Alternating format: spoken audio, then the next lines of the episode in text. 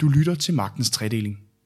En podcast, der sætter spot på de udviklinger, der præger vores samfund, og som sætter dem i et juridisk perspektiv. Now, it is incumbent upon us lawyers not to just talk about the truth, but to actually seek it, to find it, to live it.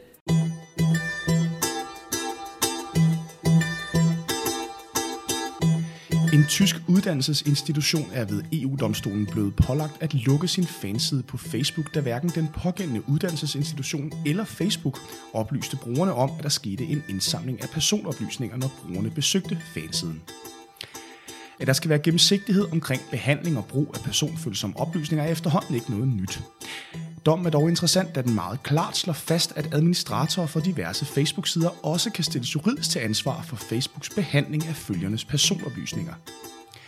Men hvad betyder det for alle de virksomheder, der administrerer Facebook-sider? Har det betydning for den enkelte bruger, og er Facebook ved at save den gren over, som de selv sidder på?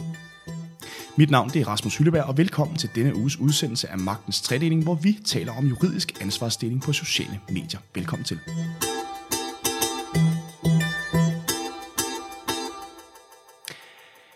Med mig i studiet i dag, der har jeg IT-advokat og partner ved Bak Law, Mandip Singh Ratur, og social medieekspert og specialist i digital kommunikation, Benjamin Rud Elbert. Velkommen til jer begge to. Tak. Som altid, så bryder vi lige isen med et lille postulat. EU-dommen er blot den første af mange i fremtiden, hvor uvidende brugere af sociale medier vil blive fanget i et fælles dataansvar. Men vil du som jurist starte på den? Ja, det er jo interessant. Øh, ved de, øh, en af mange domme, hvor de vil blive fanget er et fælles ansvar. Jeg tror, at den her dom kommer til at danne præcedens, så øh, det kommer til at ændre, hvordan de sociale medier øh, har opsat deres vilkår, og hvordan de øh, øh gør det mere gennemsigtigt øh, for brugerne. Så jeg vil sige, måske lige i den øh, sådan korte øh, tid fremover, men, men, ellers, øh, men ellers ikke. Det, så tror jeg ikke, jeg kommer flere. Altså, jeg tror, at, øh, at øh, EU-domstolen har fået sat et eksempel, øh, som øh, gør alting meget klare for, for de sociale medier i forhold til det her med at indsamle oplysninger via cookies og så videre. Benjamin, du er enig i den betragtning? Ja, faktisk. Altså indtil vi får øh, alle, indtil vi kommer igennem alle sociale medier med samme lignende problemstilling, så vil der komme de her domme, øh, som virker fuldstændig, øh, fuldstændig øh, latterlige. Øh, og det vil danne præcedens i første omgang, og det vil gøre, at de sociale medier selv retter ind, og så vil det i virkeligheden ikke være brugeren til sidst, der har ansvaret, og så er vi igennem det. Men de, hvad betyder det her fælles dataansvar egentlig for de administratorer, der har Facebook-sider? Ja, altså vi skal lige huske på, hvilke type øh, sider vi lige taler om her. Altså det, det, det dommen handlede om, var jo en erhvervsdrivende virksomhed. Øh, det her, øh, den her uddannelsesinstitution. Og, øh, og, og det, det gjorde, var, at, øh, at det dommen jo kommer frem til, er jo, at de er lige så ansvarlige, og så med, med et vis øh, men, men, men de er ansvarlige for Facebooks overholdelse øh, af øh, GDPR, eller rettere sagt den gamle øh, øh persondata-direktiv. Øh, øh, øh og og, og det, det kommer også til at virke fremover under GDPR. Øh, og det vil sige, at de er ansvarlige for, at brugerne bliver oplyst korrekt. De er faktisk også ansvarlige for, øh, at hvis en bruger øh, retter henvendelse om at få indsigt i, hvilke oplysninger, som Facebook behandler om en, at øh, de kan oplyse det på trods af, at de tror, øh, faktisk ikke ved noget. Så, så det er et ret vidtgående ansvar, og, og datatilsynet har jo fortolket lidt på dommen, og, og ender lige med at, at, at gøre klart, at hvis øh, man skulle få et erstatningsansvar, så er man solidarisk hæftende med Facebook på det. Så det, det er en ret vidtgående dom på den måde. Ja, fordi altså, jeg er simpelthen nødt til at høre, Benjamin, rent teknisk. Altså, i den, i den omtalte sag, der var det en af Facebooks altså, funktioner, det her Facebook Insights, der indsamlede oplysninger om brugerne. Altså, hvad er det, altså, hvad kan den her funktion overhovedet? Kan jeg som administrator bruge den til noget reelt set i forhold til de her personoplysninger? Ja, du kan bruge det til en masse faktisk. Altså, det er jo bare det, vi andre kalder Facebook-indblik. Altså dem, der har dansk sprog på deres Facebook-side. Man går ind i indblik og ser, øh, og typisk så vil det være sådan nogle standardoplysninger. Er der flest mænd eller kvinder på ens, øh, som følger af ens øh, Facebook-side? Er det, hvilken by bor de i? Hvilket sprog taler de? Og så videre. Øh, og så kommer du ikke rigtig længere. Øh, så kan du begynde at se, hvad, deres, øh, hvad, hvad de klikker på, men du kan ikke se enkeltvis alligevel, hvad de klikker på. Der skal du altså øh, gå manuelt til værks. Så i virkeligheden kan du godt bruge det her til nogle overordnede ting, at du, du ved, at du appellerer mere til kvinder i en bestemt aldersgruppe og så videre i bestemte byer end mænd i en anden aldersgruppe. Det kan du godt bruge politisk for eksempel. Hvis du nu tænker, at du bruger det som øh, analyseredskab til at vide, hvilken folder skal du dele ud øh, bestemte steder til hvilke målgrupper, jamen så er det et værdifuldt øh, redskab for en politiker for at få stemmer. Fordi hvis man engagerer i første omgang på Facebook, og man ved, at øh, de gider følge en, så er der også en større mulighed for, at de gider stemme på en også. Så øh, dem, der altså laver en Trump og vender det hele på hovedet og tænker digitalt først, og tænker, at jeg skal ind og bruge de her indblik til at finde ud af, hvad min kernemålgruppe er, og hvordan engagerer de sig, de kan rent faktisk bruge det sådan noget. Men jeg er simpelthen nødt til at høre, altså fordi, som du selv siger, vi kan ikke gå ind og pinpointe, hvem der er hvor gammel, hvem der er mænd og kvinder, helt ned på det personlige. Øhm, det vi kan bruge det til, det er at sige nogle, altså nogle lidt mere kvantitative ting omkring vores målgrupper. Øhm, det kan være, at jeg skal spørge dig, men de, hvorfor er det så personfølsomme oplysninger, det her? Jamen, det er jo interessant nok, fordi igen, øh, domstolen, øh, domstolene, altså både de tyske og, og EU-domstolen, ligger jo klar til grund, at de, de informationer, som administra- øh, administratoren har adgang til, det er anonyme oplysninger.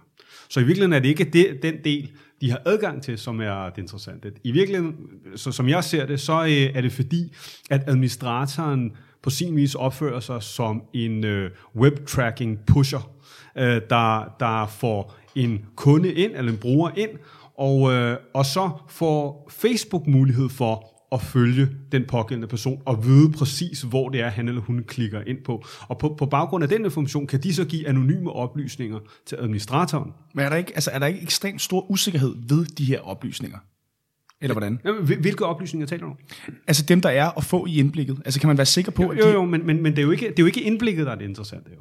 Altså, det er jo ikke indblikket, de oplysninger, er du, er du ikke enig, Benjamin? Det er ikke indblikket, de oplysninger, man får der, som gør nogen stor forskel. Altså, virkelig er de præcise nok. Det er jo fuldstændig kendetegnende, eller det, det er reelt nok, at hvis du går ind og læser indblik, så er der måske 62% kvinder på dit site, eller på din uh, Facebook-side. Det er i virkeligheden, det er præcist nok. Der, hvor det bliver interessant, det er, hvis jeg som Facebook-administrator, jeg har mulighed for at se de her ting, men du har fuldstændig ret i, det er der, hvor man begynder at være netop det skidegodt begreb web-tracking pusher, der hvor man begynder at skrive forskellige ordlyde til sine, sine følgere på, fan, på fansiden.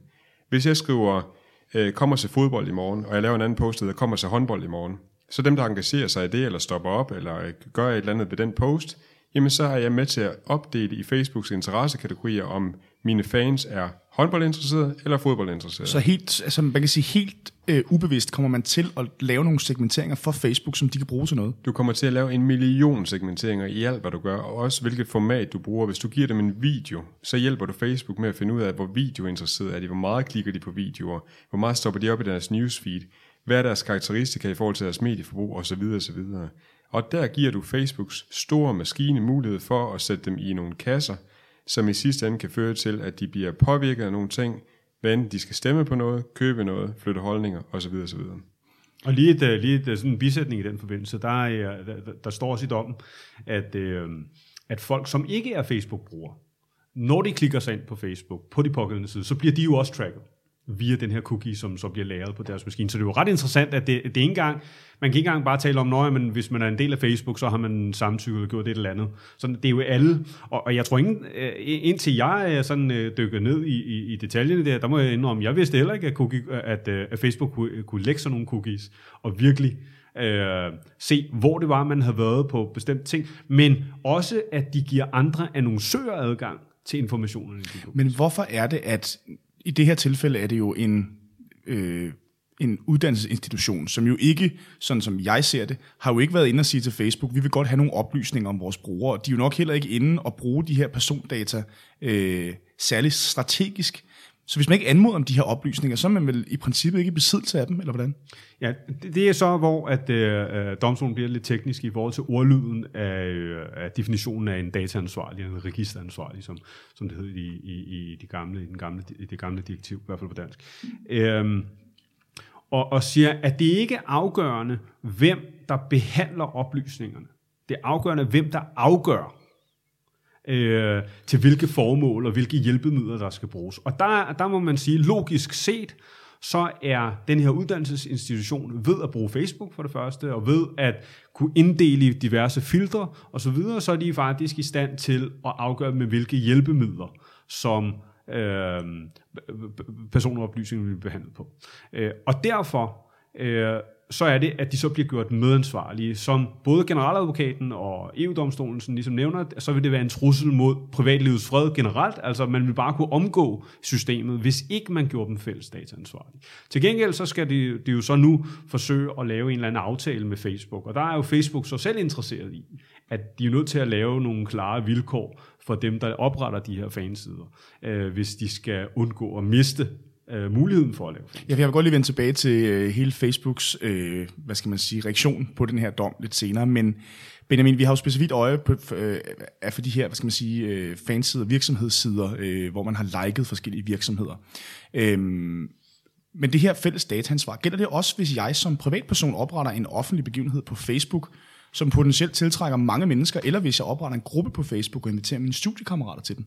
Som udgangspunkt begivenheden nej, gruppen ja, og det er der, hvor det er ufatteligt svært at fortolke i den første dom, hvad det egentlig er, der er op og ned, fordi den omtaler faktisk også Facebook-grupper, øh, selvom der ikke er samme øh, indbliksfunktion i Facebook-grupper, så det bliver en lille smule teknisk.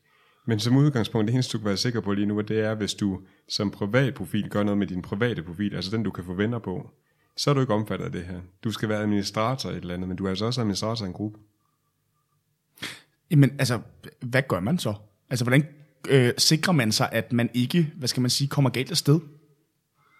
Ja, altså... Øhm, Både som virksomhed og som... Altså også, ja, ja, ja, øh, og øh, så, som situationen er nu, så lægges der jo op til, at man skal forsøge at indgå en aftale med Facebook. Øh, man kan måske endda skrive på sin øh, gruppe eller fanside, at, øh, at, at øh, situationen er, som den nu engang er, i forhold til, så har man i hvert fald opfyldt oplysningspligten. Men man har stadigvæk ansvar for den behandling, som Facebook laver. Og, øh, og der er ikke sket nogen sådan fordeling af ansvaret, for det, det, det er noget, man skal aftale direkte med Facebook. Så, så som situationen er nu, så er man lidt på usikker grund, det må vi sige. Ja, og i virkeligheden er det, altså det er så simpelt, at man kan diskutere, om det er rimeligt eller ej, men hvis du laver en stor kampagne, hvor du gerne vil, du starter helt forbundet, du gerne vil logge øh, 15 år ind i en, på en Facebook-side, det er der kampagnen den, øh, den foregår, så du laver en masse markedsføring ude i, jamen, ude i alle mulige print og radioreklamer osv., så, så lokker du jo rent faktisk folk ind på Facebook og, øh, og beder dem om at like noget og tilkendegive interesser. Så du får dem til at følge noget. Så du går helt ubevidst Facebooks ærne her? Ja, det gør du jo. Du bliver lige akkurat det der webtracking process, som du beskriver så godt. At, og det er jo så det, man skal diskutere rimeligheden i, men det er bare gået op for en masse folk, at ja, jeg har faktisk oprettet, jeg er med til at oprette noget, som senere vil kunne blive misbrugt, som vi lige har set øh, i Cambridge Analytica-sagen. Men hvordan oplyser man så brugerne korrekt? Jamen, det er der ikke rigtig nogen, der ved lige nu. Øh, der er nogen, der har gjort nogle spæde forsøg, blandt andet i ministerierne rundt omkring.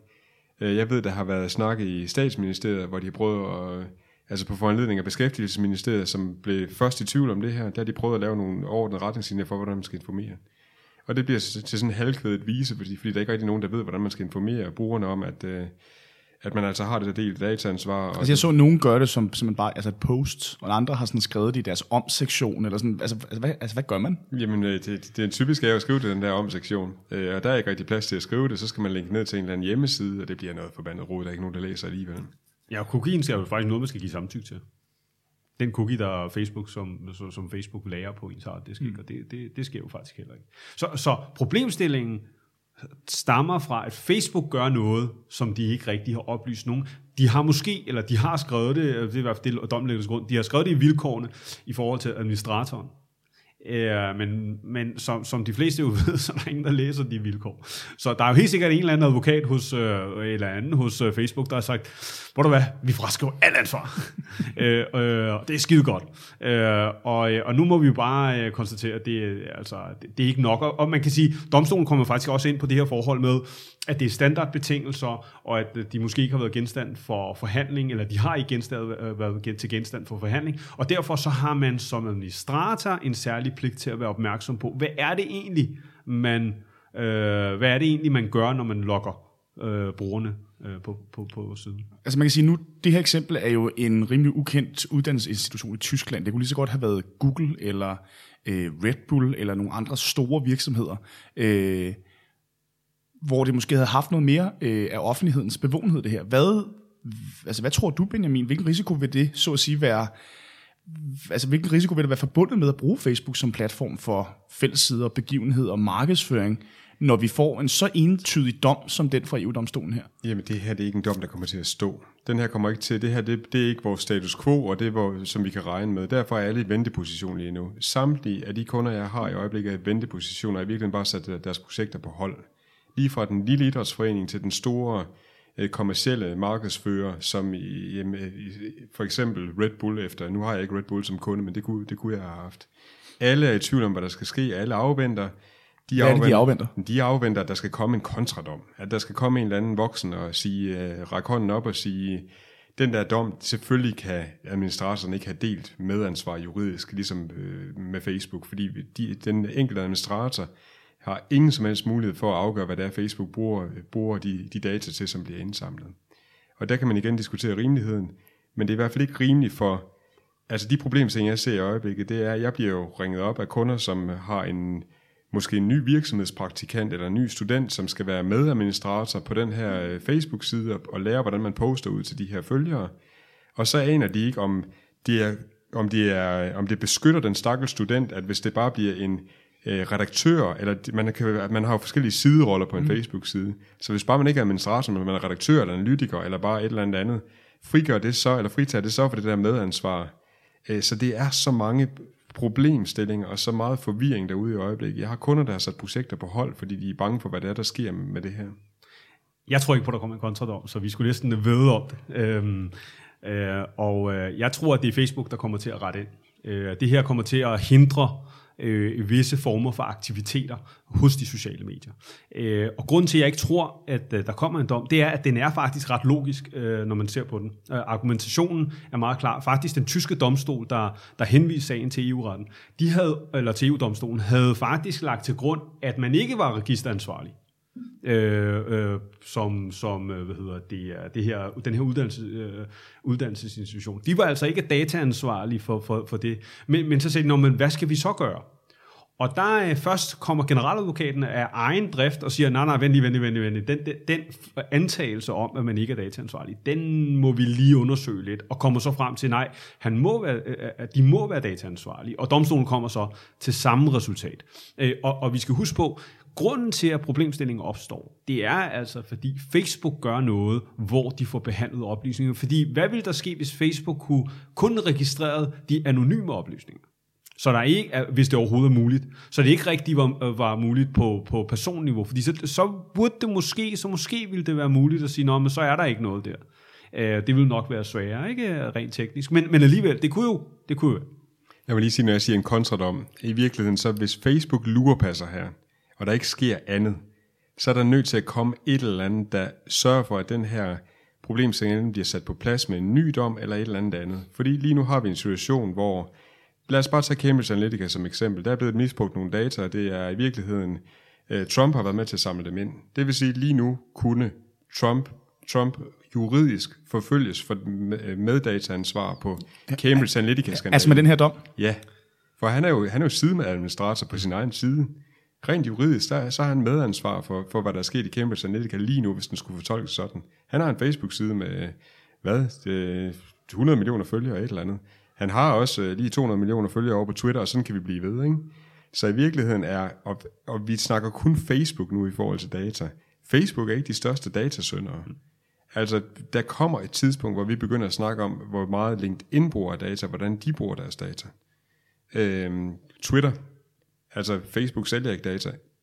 Der er andre, der er væsentlige. Zuckerberg prøvede også at påpege det, i, øh, da han var til høring i EU-parlamentet, at der er andre sociale medier, der har et større problem end ham. Han prøvede at sige det så dækket som muligt, fordi han ikke måtte hænge nogen ud. Men der er andre, der har et større problem. Det her det er ikke det sidste, vi har set. Det viser jo i virkeligheden, set fra min side, øh, eller personligt, at, øh, at de har fat i noget med hensyn til privatlivets fred, og hvordan beskytter vi egentlig borgerne bedst. Øh, altså med, Facebook har? Øh, nej, nej, nej. Altså lovgivningen mm, i forhold til ja. GDPR og, og, og persondatadirektivet i sin tid, at man har fat i et eller andet, øh, og at man er begyndt at regulere på området, man er begyndt at få indblik i, hvad er det egentlig for oplysninger, der bliver kørt rundt øh, i systemet, og hvad er det for nogle oplysninger, øh, de store virksomheder får indblik i. Så, så jeg, jeg tror mere, at det bliver en restriktion af de pågældende siders eller sociale mediers øh, virksomhed, end det bliver, at vi kommer til at lave en ændring i lovgivningen. Jeg vil godt lige prøve at zoome lidt ind på øh, Facebooks reaktion på den her dom, Benjamin, fordi de har udtalt i forbindelse med afgørelsen, at de er skuffet over afgørelsen siger, at de selv lever op til de europæiske love. Når Facebook har erklæret sig så skuffet over den her afgørelse, hvad bunder det så i? Jamen det bunder jo i virkeligheden, jeg ved ikke om de er så skuffede, fordi det, det, øh, det er jo et langt stykke, det, det er et langt stykke tid, hvor Facebook har været den ubetingede skurk helt alene. Og lige pludselig så er der sådan lidt tvivl om, hvem det egentlig er, der skurker, hvem samler data. Er, virkelig, er vi i virkeligheden alle sammen med til at samle data og generere data? Så skuffet, ja. De er jo nok skuffet over, at de igen bliver fanget i et eller andet, hvor de ikke virker som om, de ikke rigtig har styr på det. Altså det burde jo være sådan, at, at alle de administratorer derude, at de øh, med sindsro har oprettet nogle Facebook-sider og brugt det her som reklameværktøj og i virkeligheden community-værktøj, uden at de så bliver retsforfulgt på et eller andet tidspunkt. Jeg kunne man ikke vente om at sige, altså, er det måske ikke til Facebooks fordel, at noget af det her ansvar ikke længere udelukkende ligger hos dem. Hvis man kigger sådan på mediebilledet generelt, og det, det de har været igennem, jo, så er det til Facebooks fordel, at det ikke bare er... Altså, der er ved at komme sådan en konsensus om, at måske er vi alle sammen med til at generere data, der er nok nogle lidt flere sociale medier, der genererer data osv., men det påviler i sidste ende Facebook, hvis det her skal løses, så vil deres brugere, altså også administratorerne, der er med mange af dem, de vil forvente, at Facebook løser det her, så de skal have det her løst. For ellers så vil og vi har allerede set det i Danmark, så er der nogen, der vil lukke deres Facebook-sider eller holde op med at køre Facebook-projekter. Nu er Danmark et meget, meget lille land, men forestil dig lige akkurat, du havde nogle eksempler øh, tidligere med, hvis det var Red Bull eller Google eller nogle globale kommersielle virksomheder. Hvis de lige pludselig siger, at vi lægger vores annoncekroner et andet sted, så begynder det at være seriøst. Ja, jeg er enig. Altså Facebook får et problem her. Øhm, og ja, om de er skuffede eller ej, det er jo, altså, det er jo hvad det er. Øhm, jeg, jeg mener bare, at, at, at sådan lovgivningsmæssigt, så er det uh, i forhold til direktivet og, og, og undskyld, forordning og så videre, så er situationen, som den er, og den, den virker meget rigtig. Men, men, men, men jeg tror bare, at det her forser Facebook og de sociale medier til at innovere noget mere.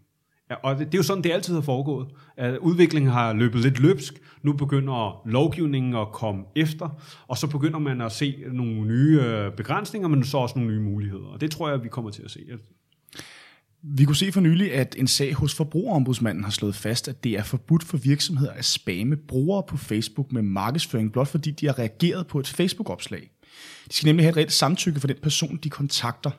Man kan altså ikke betragte et synes godt om, et elsker, et haha eller et wow som et klart nok samtykke.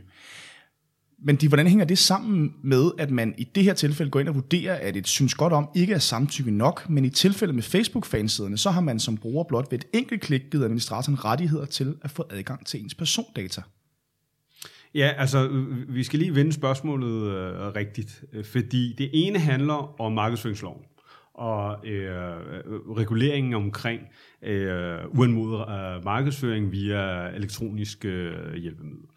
Øh, og, og det, øh, loven siger, det er noget med elektroniske meddelelser, som bliver sendt mm. uanmodet. Og der kommer forbrugerombudsmanden så frem til, når jeg, det her er, øh, det at en virksomhed kontakter en, der har liket eller skrevet wow eller haha osv., det er en uanmodet øh, meddelelse i henhold til markedsføringsloven. Og derfor logisk set, så, øh, så kræver det et udtrykkeligt samtykke, som er relativt øh, sådan strengt krav i markedsføringsloven. Øh, mens i den anden situation, der øh, igen, det handler jo ikke om, at administratoren får adgang til de her profiler. Det er jo ikke det, dommen handler om. Det handler jo faktisk om de cookies, som bliver lagt, og som giver Facebook adgang til en vidtgående øh, tracking af de her øh, de personer, de bruger, som, som bruger Facebook-siden. Så, så, så du kan ikke lige øh, lave den kobling fuldstændig og sige, at fordi det ene, så hvordan kan det være, at det er inkonsistent med det andet? Fordi det synes jeg faktisk ikke, det er. Den der er lige lidt svær, den der med forbrugerombudsmand. Det, der er sket, er, at, at man, forbrugerombudsmand har kigget på de Facebook-sider, hvor administrator har lavet et opslag. Og så er der en ikke-fan, altså en ikke-følger af den Facebook-side, der har synes godt om et opslag, eller noget andet, en annonce, et eller andet. Og så bagefter kommer man ind og bruger den funktion, der hedder inviter til at følge siden. Og det bliver betragtet i forbrugerombudsmandens optik som en uanmodet henvendelse. Mm. Altså, det er i strid med markedsføringsloven. Og det kan man i virkeligheden, det, det virker lidt latterligt. Altså, i det digitale Danmark derude, de uh, Facebook-administratorer, der sidder derude, arbejder med professionelt med, med kommunikation, de sidder og griner af det. De synes igen, at forbrugerombudsmanden ikke har forstået, hvordan virkeligheden fungerer. Det vil være det samme som, øh, hvis jeg faktisk ikke må... Altså er det ikke bare det samme som remarketing? Nej, det remarketing er, er, er i virkeligheden, det synes jeg jo i virkeligheden er værre, øh, fordi du, remarketing, det store problem er, at du netop, jeg sidder og klikker mig rundt en søndag eftermiddag på alle mulige ting, øh, porno, vold, hvad jeg nu har lyst til derhjemme, og, som jeg burde kunne gøre inden for privatlivets fred, så længe jeg overholder, at jeg ikke googler efter noget, eller kigger på noget, som er, som er strafbart. Men jeg kan aldrig nogensinde vide mig sikker om, hvad det er, jeg får remarketing på. Altså når jeg går ind på Ekstrabladets øh, EB.dk, jamen så får jeg en bestemt annonce baseret på det, jeg lige har klikket rundt på. Det synes jeg i virkeligheden er værre mm. end når jeg får en uanmodet henvendelse på noget, jeg egentlig har synes godt om, hvorfor mm. skal jeg så ikke have næste skridt i lunhedskæden markedsføringsmæssigt, så bliver jeg øh, anmodet om, om jeg ikke også godt vil synes godt om den side. Jeg kan virkelig, jeg, jeg synes, der er et langt større problem med, det med remarketing, fordi man ved ikke, hvad der, er, der bliver samlet op, og jeg skal være så ekstremt påpasselig med, hvad der er, jeg stopper op på, også på, på nettet, og hvad jeg ikke søger efter. Øhm, det her virker lidt latterligt, fordi det giver også en masse følgeproblemstillinger, for eksempel på LinkedIn når der er en, der har været inde og kigge på, på min profil, så må jeg jo faktisk heller ikke, selvom jeg kan se dem under Who's Video Profile, mm. så må jeg heller ikke sende dem en connect-anmodning. Med øh, nej, tak fordi du lige var forbi at kigge. Du var godt nok selv forbi at kigge, men jeg må ikke sende dig en connect-anmodning, fordi det vil være en uanmodet øh, opfordring til, øh, til markedsføring. Det kan det være. Ja, og sådan har man en million ting, så må jeg heller ikke, hvis der er en, der har liket en, hvornår må jeg så trykke øh, følg på Twitter? Altså der anmoder jeg selvfølgelig ikke den anden om at følge noget, mm. Men oh, der er godt nok nogle glidninger i alt det der, hvordan sociale medier det er bygget op nu, fordi er det så friend request, eller er det og så videre? Ja, kæft, jeg kan slet ikke overskue det mere. Nej, og jeg tror, at, altså, er der ikke mange både almindelige mennesker, helt privatpersoner og virksomheder, mindre uddannelsesinstitutioner og lignende, der har ekstremt svært ved at skelne mellem, hvad er det, jeg må i henhold til persondata og markedsføringslov og dit og du og datten? Jo, absolut. Altså det her er gået hen og blevet et rigtig komplekst område. Øh, med, med, særligt med indførelsen af GDPR, hvor, hvor persondatadirektivet var lidt en vidighed øh, indledningsvis, og så begyndte folk at komme efter det, så øh, med, med indførelsen af GDPR og den øh, prioritering, der er lavet i lovgivningsmæssigt, så er det blevet en af vores grundlov, så at sige. Man skal have styr på, øh, som, som advokat er man nødt til at have styr på, øh, hvilke, hvilke restriktioner, der ligger inden for, for GDPR, og der, fordi verden er blevet så digital, og der sker så meget tracking, øh, og så meget indsamling af oplysninger, så er det noget, øh, man skal kende øh, til bund, så man er nødt til at få rådgivning øh, øh, altså på fra nogen, som kan gå ind på de sådan, grænsetilfældene, og så rådgive om, man skal gøre det ene eller det andet. Så det er blevet meget svært. Og så lever vi altså i et land, hvor, hvor i Danmark har det været en tendens til, at alle lige pludselig var kamp- kampagneprofessionelle uden at være det. Mm. Det vil sige, alle dem, der har drevet kampagne rundt omkring i landet fra Facebook-side og hvad der ellers er, det er jo folk, der stadig bliver overrasket over, at man ikke bare må, må google et billede, og så høvle det ned på sin Facebook-side, og så få nogle likes på det. Fordi de, de ved ikke, hvad ophavsret er. Vi så en sag fra Kommunikation og Sprog fra fagforeningen, som, som fuldstændig i, i modstrid med, hvad deres egen medlemmers interesse var, så gik de bare rundt og plankede billeder på nettet og brugte det til at få nogle likes på Facebook. Ikke? Det vil sige, at folk ved ikke engang, hvad ophavsret er. De ved ikke engang, når de laver konkurrencer, hvordan man laver en ordentlig lod, lodtrækning og skriver, at øh, præmien har en værdi af, og så videre, og over, overholder det. Øh, så der er så mange ting. Nu skal de til at forholde sig til GDPR og persondataforordning og så videre. Og det, som de selvlærte kampagneprofessionelle sidder derude med, det er altså de sidder og tænker over, at de de sidste 10 år, der har de bare øh, taget øh, mailadresserne fra deres øh, nyhedsbrev, så har de høvlet op i bagenden på Facebook for at se, om der var noget effekt af det. Så de har været effektrytter i første omgang og se, hvor de kunne få nogle likes og nogle klik og nogle salg, og nu finder de ud af, at oh, der er sgu også noget lovgivning. Ja, og jeg tror, øh, øh, det stammer jo også fra, at internettet har været sådan det vilde vesten i meget, meget lang tid. Så man tænker, at hvis det er deroppe, så kan man, så kan man bare bruge, hvad der er. Øh, og og det, øh, det, der kan man jo nok komme med en masse eksempler på, at når jeg ligesom med droner og den slags, ikke? nu har man opfundet en drone, kan jeg ikke bare flyve den rundt i, i, i nabolaget. Øh, ikke? Øh, og det må man lige pludselig ikke. Så, så bare fordi, at man godt kan, betyder det jo ikke, at man må gøre det. Og det er, det, det er den situation, vi har fået med, med internettet nu, og så kan vi jo komme tilbage til en anden diskussion om det frie internet, og hvad er det, det betyder for, for ytringsfriheden og adgang til information og alt muligt. Så, så, så det var snak, vi havde tilbage i, det, ja, i foråret. ja, ja. Men, men, men, men det, det er jo interessant på den måde, at verden er blevet mere kompleks, og lovgivere er også blevet mere opmærksom på. Øh, de har ikke fuldstændig styr på det, men, men det er også svært, fordi der er et kapløb mellem den teknologiske udvikling og med lovgivning. Hvordan øh, skal de komme efter det? Ikke? Men jeg tænker, altså Benjamin, som ekspert i sociale medier, der, der, altså, der må du vel, altså, altså kan du forholde dig til det her spørgsmål med, jamen, hvorfor er der ikke nogen af de her store sociale medier, de giganter, er der tager det her område med læring af persondata seriøst, og måske bruge det som konkurrenceparameter? Jamen det er fordi, det har ikke rigtig kunne betale sig før nu. Altså det er først nu, vi er der, hvor, øh, hvor det rent faktisk er sådan en... Øh, altså lige pludselig så er det blevet hipt. Ja, Ligesom det er blevet hipt at have et klimaregnskab i stedet for et øh, CSR-regnskab ud i sin virksomhed. Øh, og det er... Vi vil se, at der kommer nogen. Øh, der kommer nogen, der... Vi har også sociale medier, der begynder at prøve at slå sig op på det nye Facebook, hvor der så er, at du selv har rettigheder til din data osv. Øh, så, så det har vi bare ikke set endnu. Øh, der hvor den helt store problemstilling er, det er, at det også koster ufattelig mange penge for, for store tech-giganter, som i virkeligheden skulle, eller sociale mediegiganter, som i virkeligheden skulle starte og prøve at se, om de kunne blive store. Der har de ikke, der har de ikke haft alle strukturerne med. Vi har set et masse eksempler på Facebook, at de altså har oprettet det, jeg vil kalde øh, halvballer, hvor man kunne øh, komme i slagsmål, uden der var dørmænd nok. Altså man kunne skrive fuldstændig til hinanden, hvad, hvad, hvad det var, man, øh, man havde lyst til. Injurierende hadefuldt øh, og så videre, racistisk. Og det er først nu Facebook, de har jo sådan en kommunikationsstrategi, hvor de altid, øh, når de så kommer i problemer, så siger de, at vi ansætter millioner og milliarder nye mennesker til det her område. altså, det er altid 10.000 eller 10.000 nye et eller andet. Øh, og det har også været en problemstilling, at, at de faktisk ikke har vidst, hvor omsaggribende det her det vil være. Så det her er først for alvor inden for det seneste år, at nu, nu bliver det bare helt tydeligt, at der skal bare ryddes op og laves struktur. De her huse skal bygges helt forfra. Og man har altså fundet både asbest i taget og øh, kemi i fundamentet, og nu skal vi til at bygge det hele forfra. Det bliver godt nok interessant. Det bliver rigtig interessant. Og, og, og man må også bare sige, at, øh, at det er jo nu, vi har set, hvor stor en indflydelse de sociale medier har på den verden, vi lever i. Øh, vi har jo talt om, øh, og vi har set det her med Trump og, og Ruslands øh, indvirkning og det ene og det andet. Og, og, og vi må også bare sige, at vi bliver påvirket på alle mulige måder af sociale medier på en lidt mere indgribende måde, end vi gjorde, da vi bare så reklamer på tv. Og derfor så er der behov for, hvis vi ønsker det samfund, vi har, for en eller anden form for regulering. Og spørgsmålet er bare, hvor langt den regulering skal gå. Og det er jo et meget, meget politisk spørgsmål, fordi der er jo mange hensyn at tage det. Super fed pointe, fordi det er lige akkurat det, der er sket, at nu har vi haft sociale medier i, vi har haft Facebook i Danmark sådan, cirka siden 2007, og det er først nu, det for alvor går op for os. Det, vi er nogen, der har sagt det længe, ikke fordi jeg sådan skal lege Kaptajn Bakspejl. Men ja, sociale medier flytter stemmer, det flytter holdninger, det flytter køb, det flytter, det flytter rigtig, rigtig mange ting. Det kan give vrede, det kan give farvelse, det kan give forskrækkelse.